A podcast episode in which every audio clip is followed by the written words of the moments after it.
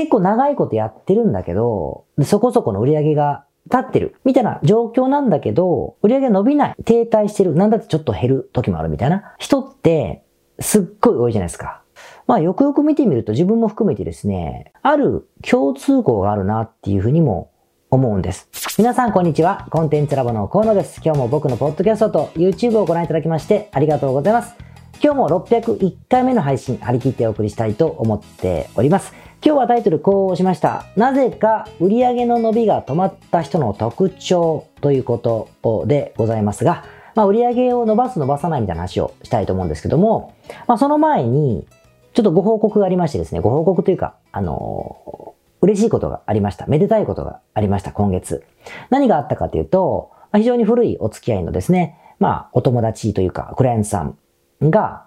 非常に短期間でですね、ビジネスを急成長をさせて、半年ぐらいかな。半年ぐらいでビジネスをぐっと伸ばしてですね、無事会社の売却が終わったんですね。まあ、非常に、あの、お見事でした。短期間でね。で、急成長させるために必要なことを多分全部きっちりやったのだろうと思うんですが、まあそれぐらい鮮やかに、あの、売却を完了されてですね、とてもめでたいなと、しかも励みになるなと思って、えー、見てたんで、まあこれは本当に素晴らしかったです。もうこれの話はまたね、あの、応用していきますけれども、ということがありました。という風なめでたい話がある一方でですね、一方で、まあ今日のテーマになるんだけど、結構長いことやってるんだけど、そこそこの売り上げが立ってる。立ってきてるし、まあまあ多少贅沢ができてるかどうかわからないけど、みたいな状況なんだけど、売り上げ伸びない。停滞してる。なんだってちょっと減る時もあるみたいな。人ってすっごい多いじゃないですか。すっごい多い。偉そうに言うことじゃないけどね、僕は全部シリアルアントロプどんどん会社やったら全部僕は売却してるとかだったらまたそれは偉そうに言えるんでしょうけど、まあ人のこと言えないけれども、すごい多い。僕も含めてですね。うちのクランさんでも、あの結構いますね。うまくいってんすよ。うまくいってるんだけど、ぐいぐいぐいぐい伸びないって意味です。ある程度まで行ったらね、行ったらということがありまして、これなんでかって話になるじゃないですか。しつこいけど、うまくいってんですよ。で、伸びてないわけじゃない。ゆっくり伸びてる。し、お金はありますよ。あります。皆さん、やってない方からすると、あの、そうなりたいぐらいだと思います。だけど伸びるという意味で言うとね、さらに伸びるという意味では、あの、停滞期と呼んでもいいのかなという意味で言ってるんですよ。っていう人が、まあ結構、あの、いるわけですね。で、もちろん、これは、あの、いろんな理由があります。タイミングだったりとか、扱ってる商材によってもいろいろあるんだけれども、でもね、あの、お金はね、あるんですから。さっきも言ったけど、うまくいってるんですからね。お金はあるから、お金は使ってます。ケチってるわけじゃない。お金は使ってる。し、組織化、つまり十分な人材を確保するという動きもしっかりとやって、まあ外注にしてもね、してるから何が悪いんだろうという話になるわけだけども、まあよくよく見てみると自分も含めてですね、見てみると、ある共通項があるなっていうふうにも思うんです。いっぱいありますよ。いっぱい理由があるんだけど、共通項があるなと思っているので、その共通項をちょっと今日は一つ、あの、シェアしたいなというふうに思うんですね。売上が伸びない共通項です。まあ、大体、結構やってます。どうしようかな。例えば、年商、年商1億です。みたいな。で、営業利益も含めてね、えー、年間で2000万ぐらいありますとかかもしれない。3000万ぐらいありますかもしれない。そんな感じの人とかね、えー、が、停滞してたりとか、またまた同じような感じで売り上げ伸びてるんだけど、そのマーケットに限界感じたから、新しい新規ビジネスをしたけれども、これが全然伸びないとかね。全然立ち上がってから伸びないという、まあ、このどっちかのケースの話に当てはまると思うので、まあ、聞いてみてください。で、まあ、答えを、まあ、あの、言っていくわけですが、このケースに当てはまるパターンをちょっと一つお話したいと思うんですけど、僕のやってる、あの、スーツの事業ですね。これオンラインの方は僕やってますけど、これ店舗もあるんですよ実は。ベトナムの国内に店舗もありましてね、あの、テーラーですよ。人が来て、生地選んで、サイズ測って作るっていうテーラーがあるんだけども、まあこういう店舗側の経営もあって、もう結構前ですよ。何年も前ですけども、そこのね、伸びが非常に鈍化した時期があって、これが結構今日のあの、共通する理由にも通じるんですけど、この時どういうことが起こってたかというと、実はですね、あのすごい、まあ、売り上げは結構ありましたしね、利益もあったし、残ってたから、まあお金はあったわけですよ。で、社長が、まあ結構、組織を作ろうということでスタッフもどんどん入れてましたしね、日本人のスタッフもいました。優秀なあ方もいてですね、女性の方がいて、まあ、いろいろ頑張って仕事してくれるということがあったから、どんどんどんどん組織化しようと思って、例えば、えっ、ー、と、その店舗の広告運用は、そのスタッフにやらしとくとかね、やっときなさいと。もちろん教えるんですよ。やっときなさい。とかっていうふうにやってもらったりとか、あと、ソーシャルメディアネットワークについては、SNS は当時走りだったのかなあの、だったんだけど、ソーシャルメディアの運用も、外注のね、ここで私プロですみたいな人にお金払って頼む、頼むとか、頼むとか。あと、えっと、当時 OEM といってね、工場も当然あったから共有なんですけど、工場で作るってことは、そういうアパレルとかを売りたい方々が工場を探してるでしょ？その工場の製造受託をするってサービスもやってたんですよ。今はやってないけど。やったんですよ。これを始めるってことは、この引き合いがあるじゃないですか。問い合わせがあったりとかいうことがあるので、このセールスとかも全部、セールスとか、まあ、問い合わせがあったことの対応とかね、交渉とかも全部そのスタッフの子をアサインして、その子にやってもらったりも、あの、してましたね。してました。さらに、まあ、SEO 対策っていうか、まあ、ブログメディアを運営するにあたっての記事を書くっていうのも、あの、外注だったか内部のスタッフの子が、まあ、同じようなもんなんだけど、で、頼んでやってもらっていましたね。で、OEM の問い合わせがあったと。商業取引の問い合わせがあっても、まあ、こう、あ、こういうことがありました。あ、じゃあ、こういう声やっといて、みたいなことで指示してってことをやってたんです。これ聞くと、すっげえうまいことやってるように聞こえません？おいいね、そんな給料も払えて、みたいな。あのね、あの、レバレッジがかかってどんどんビジネスがアメーバみたいな大きくなるイメージじゃないですか。なんだけど、この時はね、停滞したんです。停滞っても縮小したかもしれないぐらいですね。ビジネスが全然伸びなかったんですよ。で、なんでか、まあ僕その時もちろんコンサル入ってましたけど、なんでかっていうふうに考えると、まあ当たり前ですけども、そのビジネスを大きくできる素養がある社長、つまり起業家がやんないからですね、それを。やんないし、やんないっていうのは、例えば、セールス電話をしなくちゃいけないときに、一本一本あなたが電話しろって意味じゃなくて、ですよ。その、どのようにするのか、こういう時にはこうすればうまくいくのかとかってテストをしたりとか、テストをするためのテストパターンを自分で決めたりとか、いろいろあるじゃないですか。そういう戦略だな。戦略とか戦術を全く決めずに、やっといてっていうのが多いんですよ。多い。ってなると、当然言われた方はやりますよ。言われた通りやるんだけど、広告一つ取ったって、えっ、ー、と、先、先週ぐらいの配信で言いましたけど、このような運用しなさいって言わないと、もう金使って結果を見るだけになるので、結局、よっぽどの偶然がなければ、それで売れたりしないんですよね。なんか、使ってるけどうまくいかないねとか、もしくは全然使ってないからどっちかしかなくて、ってことになるだろうし、ソーシャルメディアだって、その、自分で全てを判断して、ソーシャルメディアを投稿して、フォロワーなり登録者がすごく増えるようだったら、その子は働いてませんからね。あの、そんな実力あるんだったら、ことでうまくいくわけないことになってたし、クロージングも、やっぱり社長が直接セールスなんてした方がうまくいくに決まってるんですよ。セールスって別にノックしろってことじゃなくて、引き合いがあった方と対面だったり、オンラインでバーっと喋ってパンって決めた方が絶対決まりやすいって思いません？だからまあ、それが自分に依存するのが嫌だから組織化しようと良かれと思ってやったんだけど、言われた方はたまったもんじゃないですね。こんな風に交渉して、こういうフックをあの用意して、こういう、まあ、まあ、キラーフレーズというか、で、クロージングしなさいみたいなことも授けていないので、ね、あの、なんとなく言われたことに答えてるだけだから決まるものも決まらないってことになってたわけで、全然成長しないことになってました。で結果的にまあ結果論から言うと全部やめて、まあ偶然皆さんなんか病気になったり、えー、結婚なさったりいろいろやめて、スタッフが辞めてったので、しょうがなくって結果論ではあるんだけども、社長にその本本質的なマーケティングのところ、集客マーケティングのところを戻して、で、自分でできない細部の作業ですね。作業。だから、問い合わせに対してセールスのクロージングをするっていう作業も本人がする必要はなくて、でも決まるまでの段取りってあるじゃないですか。ことを全部社長が預かって、広告だって、この前でも代理店使っちゃダメだってことじゃなくて、どういうふうに出せばいいのか、どういうことを目的にするのかとかね、ソーシャルメディアについても、こういうことをテストしていって、これがダメだったらこういう書き方変えてとかっていうふうに決めていくことができれば、やっぱりうまくいくようになった。まあ結果的に SEO 対策はま捨てたんだけど、その企業の場合は。あの、効率が悪いと思ってね。ってことで、ソーシャルについても、えっ、ー、と、広告についても、そういうクロージング、セールスについても、えー、うまくいき始めた。まあ、ウィームは結果的にやめちゃったけど、っ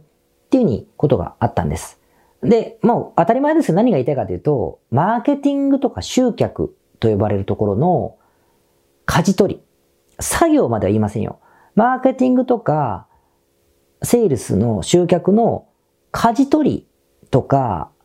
アイディア、テストパターンのアイディアとか、レビュー、振り返り、つまり PDCA のですね、プラン、do は人に頼んでもいいな。プランと C とチェックか。ですね。思いつく、やってもらう、もしくは自分でやる。そして、レビューする、次のことをみ、また考えるという、ここのサイクルに社長がもう介入してないと、うまくいかないんですよね。で、もちろん、Facebook、Google、Amazon、ユニクロがそうなってるわけないじゃないですか。まあ確かにワンマンなので、ユニクロは柳井社長がいろんなことを決めてらっしゃると聞いたことがありますが、言ったってそこはやる人がいますよ、いっぱいね。高級取りの人がいっぱいいますから。だけど、そんなレベルに僕らも皆さんも多分なってらっしゃらないし、なってる人はこれ聞いてないですよね。なので、なってないから自分でやるしかないわけです。まだ早いんですよ。そのマーケティングの集客を人に頼むのは。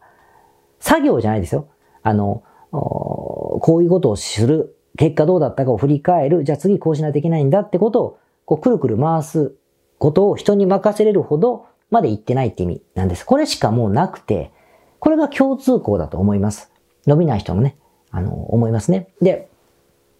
じゃあ、なんでこうなるかっていうのは、ここからが大事なんですけど、二つ、あの、理由があると思っていて、一つ目の理由はですね、意外と現場の仕事に没頭しているケースですね。未だに。細かい作業までやってるとは言いませんけど、現場のオペレーションのチェックとか管理大丈夫かなって気にしてる時間だったり、承認だったりとか、いう作業、指示とかね、細かい指示とか、いうことに時間を使いすぎていて、で、でも、これを伸ばさないといけないから、売り上げは上げないといけない。だから、マーケティングがいるってことまで分かってるんです。で、金も使わなくちゃいけないこと分かってる。金も使ってるんだけども、だけども、現場の仕事に没頭することは自分しかできない。俺がいなきゃクオリティが落ちる。私がいなきゃ落ちるわと思っているのに、マーケティングとセールスだけは、プロに投げれば、プロと呼ばれる人たちに投げればなんとかなると思ってるパターンが多いですね。よくあるのは、広告運用。あの前々回も言ったけど、広告運用を丸投げ戦略も何もなく丸投げをしてみて言われた通りに、こうなんか、報告とか受けてるとやってる気になりますから。だけどね、丸投げしてしつこいけど、あなたの会社の売り上げを飛躍的に伸ばす広告代理店はありませんからね。偶然はあるかもしれないけど。なんか、方針とかがあれば違うんだけど、丸投げをしてて、なんかぐじゅぐじゅぐじゅ金を使ってるけど、まあ、現状維持の広告だな、みたいになってるケースが多かったり。とかね。もしくは、えっと、SEO 対策か、まあ、ブログのメディアとかの記事を書かせるとかってことも丸投げしたりとか。ね。まあ、何回も言ったけど、ブログのメディアを立ち上げるのって外注して、実績出す会社、実績出す確率が5割ぐらいの会社であったために2000、3000万かかりますから。1個のメディア作るのに。2年間ぐらいかけて。それをですね、1記事1万、まあ2万でもいいですけどね、こんなぐらいのレベルで何千円っていう場合もあると思う。一人、一人ね。これで任せてですね、うまくいく方が稀だと思いますね。自分が全部設計して、キーワードを調査もして、競合も決めて、で、コンテンツの軸も決めて書かせる。そして書いたものに対するレビューも全部自分でやるみたいなのだったらまた違うと思うんですけど、そうじゃない。ポーンって投げる場合が多いじゃないですか。とか。あとソーシャルメディアもそうです。SNS 担当者を雇う人って多いと思うんです。この子にやってもらうみたいなことになることがあると思います。例えばその子は、もともと自分のフロワーも2万人ぐらいいて、みたいな感じで頼む場合もあると思うんだけど、これもね、やっぱりね、やってくんないですね、そこまではね。聞くことがすごく多くて、それはなぜか人がやってくれると思っていて、でもなんかオペレーションの方は自分しかできないと思っている節がある。これは多分ね、勘違いなんだと思うんです。もう、業務オペレーションの方が、集客の方を、のプロがやるよりも、もちろんマネジメントのプロがいないからそうしてるんでしょうけどね。あなたの会社の運用を、ま、ま、任せてくださいって会社頭ないから、そうしてるんだと思うけれども、100倍楽ですからね、現場の仕事パーンって投げる方が。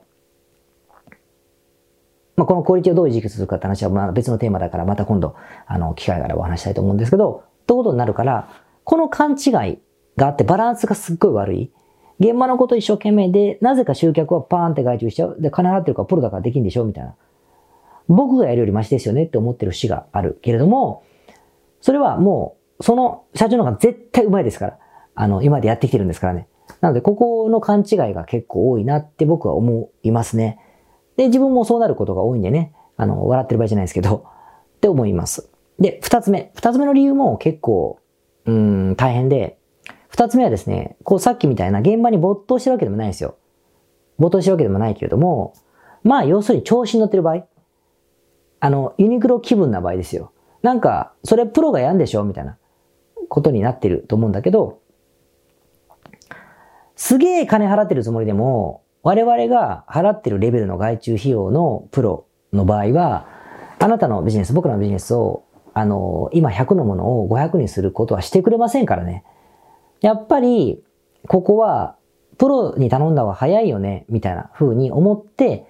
金で解決しようとしている節がある人っていうのが二つ目だと思います。これみんなそうですね。僕もそういう風に思ったこと何回もあるのでね。金払ってやっとけよ、プロなんだからと。私がやるよいいでしょ？って。あと難しいしさ、みたいな風にいろいろもう広告の話と一緒なんだけど、っていうパターンが多くて、でもこれは大きな間違いで、やっぱり、金に物を言わして誰かに頼む。やらせるってことはセオリーですけれども、でも方針とか、うん、アイディアとかね、PDCA っていうのは、社長が軸、舵を持たないと、まっすぐ進まないですよ。むちゃむちゃむにゃむにゃいっちゃうから、ここの勘違いもやっぱ多いなと思ってます。で、多くは勘違いしてるか、本当はめんどくさいか。いや、そんなこと私やってる場合じゃないですけど、みたいな。ふうに思って、いや、プロの方がいいやん、みたいな。だってさ、コピーライティングだったり、うん、広告の方針とかね、コピーライティング方針とか、ソーシャルメディアの設計だったり、あの、ブログメディアの PDCA もですね、めちゃくちゃめんどくさくないですか？なんか知らないこともいっぱいあるし、最新版とかも知ら知らなくちゃいけないから、まあそれが僕の会社は本業ですからね、一生懸命やろうとしますけども、やってらんないですよ。だから、その勉強だったり、チャレンジっていうことから逃げたいですよね。ってなると金払ってプロなんだから私よりもいいでしょっていう論法が成立する。これは、でも、税理士、会計士に確定申告だったりタックスリターンを頼むこととは、これもプロの方が早いじゃないですか。とか、動画編集だってプレミアプロを使いこなしてるプロの外注の子に安く頼んだ方が早いわけだから、そんなの私がより早いでしょっていうこととは、意味が違うんでね。意味が違うんで。同じように同列並べちゃうんですよ。動画編集、ウェブサイト制作、なんやらデータ処理、カスタマーサポート、商品登録、ほにゃらら事務処理、アシスタントみたいなものと、広告運用、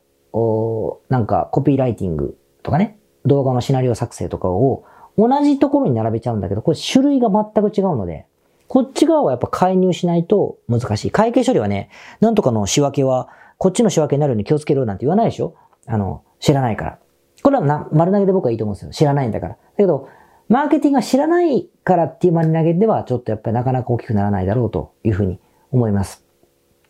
で、だから、そうするってことはまあ、知らないのか、同列にしちゃいけないって知らないか、調子に乗ってるかってパターンが多いですね。でも、調子、そういう調子に乗るまでは会社が大きくないですよ。もっとでかくないと無理ですからね。っていうのがある。もう一個最後にあるのは、全部につながるんですけども、今までの業績、ある程度大きくなっさってるから優秀なんだけど、今までの業績になるのが、結構商品のおかげ、タイミングと商品のおかげでそうなってるってケースも多いです。つまり、誰がやってもまあまあ売れる商品を仕入れることができていたり、売れるカテゴリーのビジネス、今、上り上司のカテゴリービジネスにパーンって参入した人は、ふいって上がるから、ってなると、マーケティングとか、まあそういう集客とかいうものに、創意工夫をね、しなければ伸びないって感覚を持ったことがないんですよ。僕はありきたりものをやってきた商売だから、それは、あの、そういう工夫しなければって思ってるけれども、そうじゃないから、ある程度、なんだったらまあなんか、まあパッパッパッとやれば、クックックと伸びてるから、そこに時間を使わなきゃいけないって感覚がないんですよね。ないんです。なので、誰でもできんでしょ？みたいな風になる場合もあるだろうと思います。まあ、でもやっぱりそういう風に停滞してるってことは、あの、その商材の限界を迎えている S カーブ、成長の S カーブの、えー、下り坂に来てるのかもしれないし、もしくはキャパシティが限界なのかもしれませんけどね。その場合はね、また楽できるたの商材を一生懸命見つけるか、それかマーケティングとか集客っていうのはやっぱりそういう工夫しなければいけないんだってところを理解して自分でやっぱ没頭するかっていう選択しかないと思うんだけど、これがやっぱ理解しにくいんだろうなって思いますね。僕もね、コンサルティング業務をやりながら、えー、いろんなビジネスを新しくやろうとしたことが何回もありますけれども、結構失敗していて、全部失敗してるのは、このパターンですね。まあ僕の場合さっきの3つで言うと、なんか、まあお金がある時にそういうの思いつくから、な頼んどきゃいいんでしょっていう思ってた節がありますよ、今自分で思えばね。大した金じゃないのにね、金頼んどきゃまあやるんでしょって思ってた節がある。けど全部うまくいかなかったですね。で、自分がやることを拒否して、まあ自分の事業もありますからね。で、結局、まあうまくいかなかったねってことで塩漬けってこともよくある。まあクローズしたものもありますけど。ことが結構多かったですよね。で、本当唯一経営参画しているスーツの販売事業は、この鉄を踏まないってことをすごく自分で明記したから、あの、自分がやらなかったらこの事業は絶対伸びないし、自分がやったら絶対伸びるというふうにある種、まあ、傲慢に思うようにしたんですよ。だから、あの、まだまだ、また第二停滞期みたいになったらね、伸びないから良くないんだけど、成果が出たんだろうなと自分でも思うんです。まあわかりません。わかりませんね。またその30億のエクイティで資金調達して、まあ投資して、それを人材アサインしてね、あの、回していく人たちは CMO ってマーケ、チーフマーケティングオフィサーとか雇ったりするから、そういう人とは全然議論が違うので申し上げませんが、でもそういうのを見ていて、私も金でとか、僕もこれでお金払ってプロに頼めばいけんでしょみたいな思ってるとしたらこれ全然違うから、やっぱり、あの、大きな理由は、あの、現場に没頭するのは自分しかできないと思ってるくせに、集客は人に頼めると思ってるか、お金があるから調子乗って全部外注しょっていうふうに思ってるか、商材だったりサービスだったらタイミングが良くてたまたま伸びたのだから、マーケティングの集客の重要性はいまいち分かってないかっていう3つだと思うんです。だからこれをね、あの、気をつけることができると、ちょっとは景色が変わるのかなっていうふうに思いました。まあ、まだまだ僕も道途上だし、あの、しつこいことブーメランで僕に書いてスコーンと刺さるような話を今日してますからね。えー、まあ自分の戒めのためにも、ちょっとお話をしてみた、あわけで、えー、ございます。なのでやっぱりマーケティングとか集客は大事なんですよ。何にも知らないまま頼んどくっていうほどだったらね、あの、そんな楽なことはないし、僕も頼みたい、そういう人がいれば。だけど、そんなことはないので、やはり、あの、体をグッと入れる必要があるのではないかなと。もうそれから一生ね、一生かけて、ほっといてもらえるものを探すみたいになっちゃうんですけどね。それはなかなか、現実的ではありませんので。まあそんな感じで頑張っていきたいなと思っております。それではまた、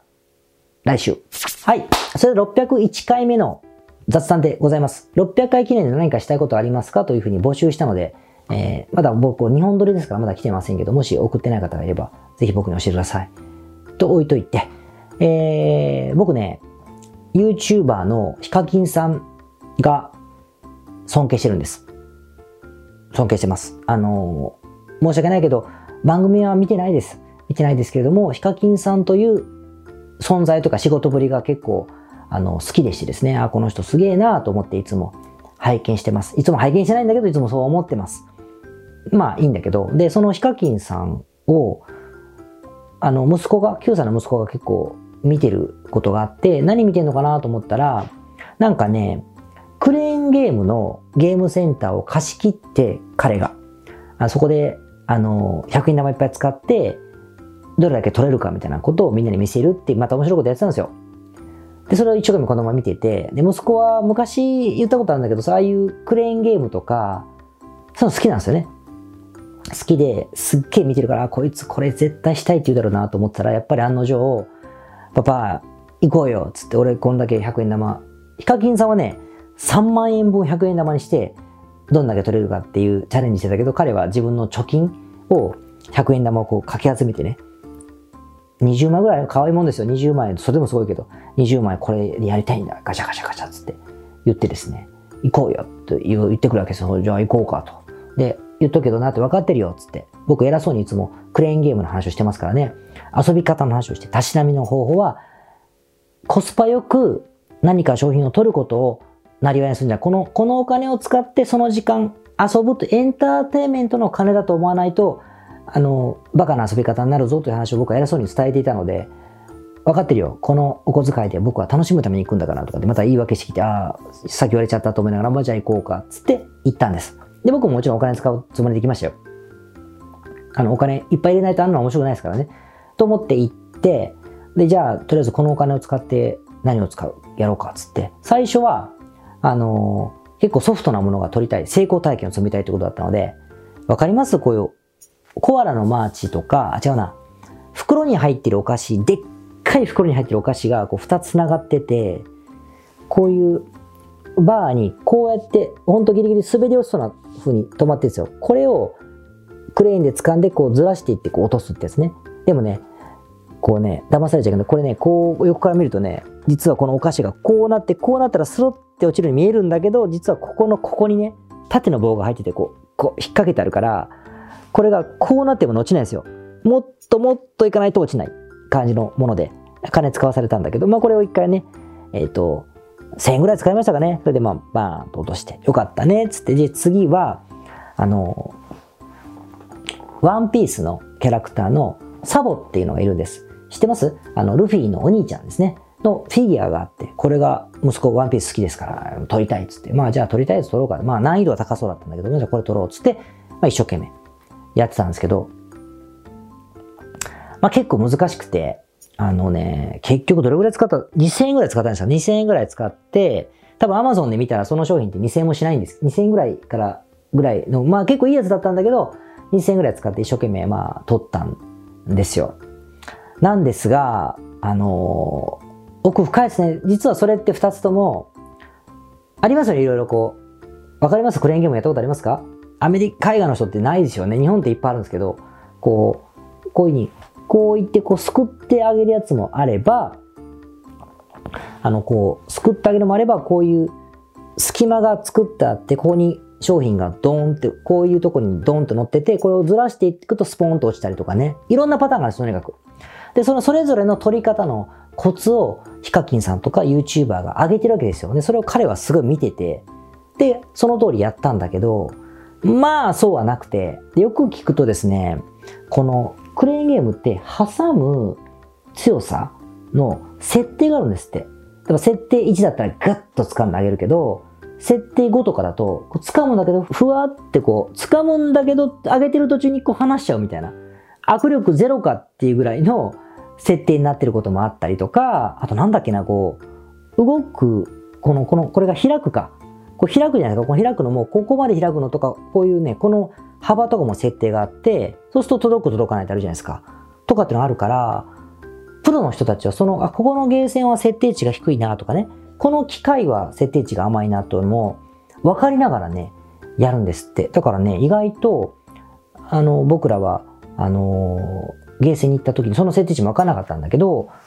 だから動画で散々勉強した撮り方をやっても、同じにならないっていうね、えー、ことがありましてですね、結構勉強になりました。でもかれこれいろいろ機械選んだりとか、なんかこう、人がやってるの見たりとか、チャレンジしたりとかね、してる間にね、2時間半ぐらい遊んでたんですよ、それだけで。だから、2人で、彼の2000は、あの、置いて僕はお金その時出したんですけど、3000円ぐらい使ったのかな ?3000 円ぐらい使って2時間半遊んだと思えばですね、まあまあ安い遊びだなと思って、あの、帰りました。まあ結局そのサボのフィギュアと、戦利品はあとそのお菓子、でっかいチョコのお菓子を2つ持って帰ったから、まあまあ良かったということで、彼はね、興奮してました。夜も興奮して寝れない。今日楽しかったなって言ったから、まあ良かったな。3000円で遊べたんだからと思って行ったって話でございました。で、またね、今度ね、あの、埼玉だっかな？なんかにすごくクレーンゲームの聖地みたいなゲーセンがあるんですって。そこに行きたいって言うからわざわざ今度行こうねって話をしてたんだけど、どうですか？教育上皆さんこういうの。あの、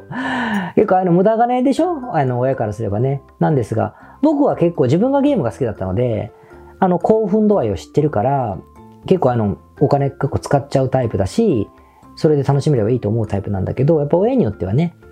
無駄でしょ？そんなのっていう人もいるから、不思議ですね。遊びじゃーんと思ったりするんだけど。なのでちょっとね、えー、私の息子のですね、クレーンゲーム達人の道がそろそろ始まりそうなので、また上手くなったら動画でも見せて報告したいなと思って、えー、おります。それではまた来週。皆さんこんにちは。コンテンツラボの河野と申します。この YouTube チャンネルをご覧いただきましてありがとうございます。え普段は在住の起業家の皆さんにインターネットを使ったビジネスのサポートをさせていただいております。これまで、え約3000人の方々のビジネスのサポートを行い、すべてのクライアントさんの売上総額は300億を超えているぐらいだと思います。えこのチャンネルではそんな経験をもとにインターネットビジネスもしくはインターネットを使った企業についてえ詳しく役に立つ情報をお送りするように心がけております。海外においての事例もとても豊富に含んでいますので、日本の方にも適用できることがとっても多いと思っております。ぜひチャンネル登録をして配信をご覧になってみてください。ポッドキャストをお聞きの皆様、こんにちは。コンテンツラボの山口よしこと申します。普段はサンフランシスコに住んでおりまして、日々現地からコンテンツラボのお仕事を行っています。いつもご視聴ありがとうございます。いつも聞いてくださっている海外在住の方、日本在住の方、起業して制約のない自由なライフスタイルを実現したいと思っていませんか？今日はそんな皆様にですねお知らせとお願いがありましてこんな風に最後にお邪魔させていただいています。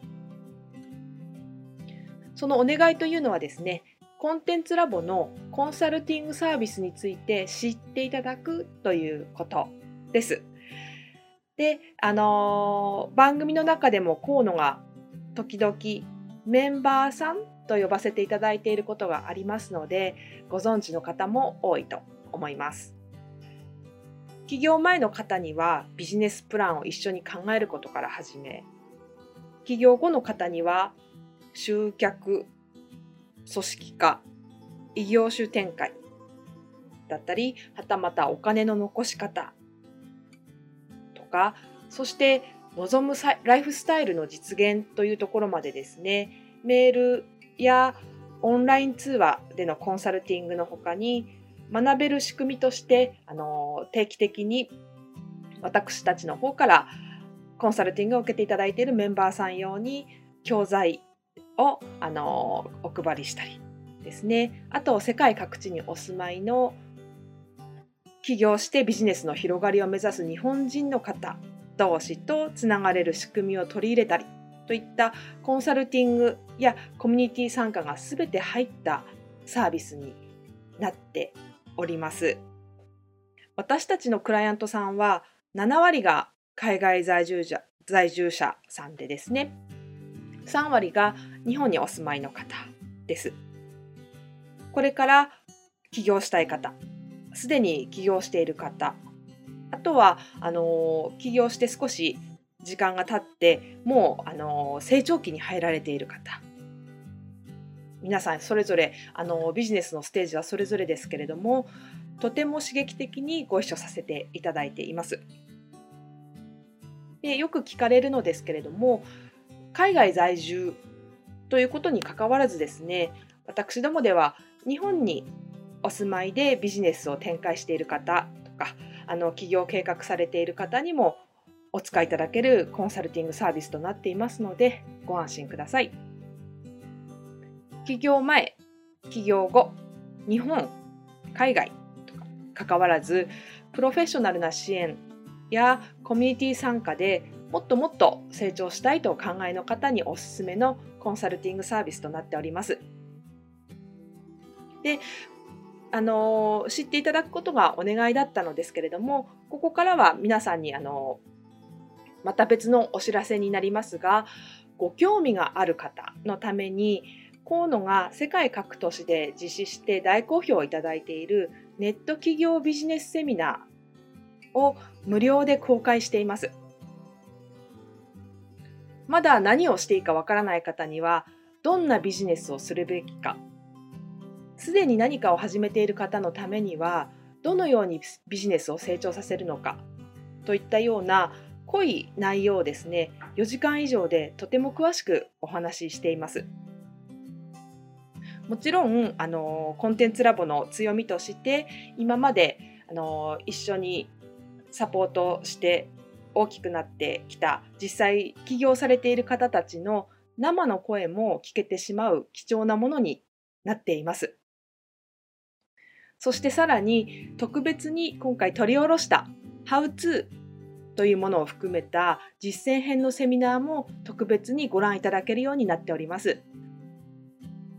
ネットショップを始めてみたいとかサービス業をしてみたいコンサルティングやコーチング業をやってみたい自分の持っている情報を売ってみたいなどですね全てカバーしている動画セミナーになっています。で先ほども申したように視聴は無料となっておりますので今すぐこのメールの中にある概要のリンクをクリックいただくかコンテンツラボという名前で検索して動画を請求してご覧になってください。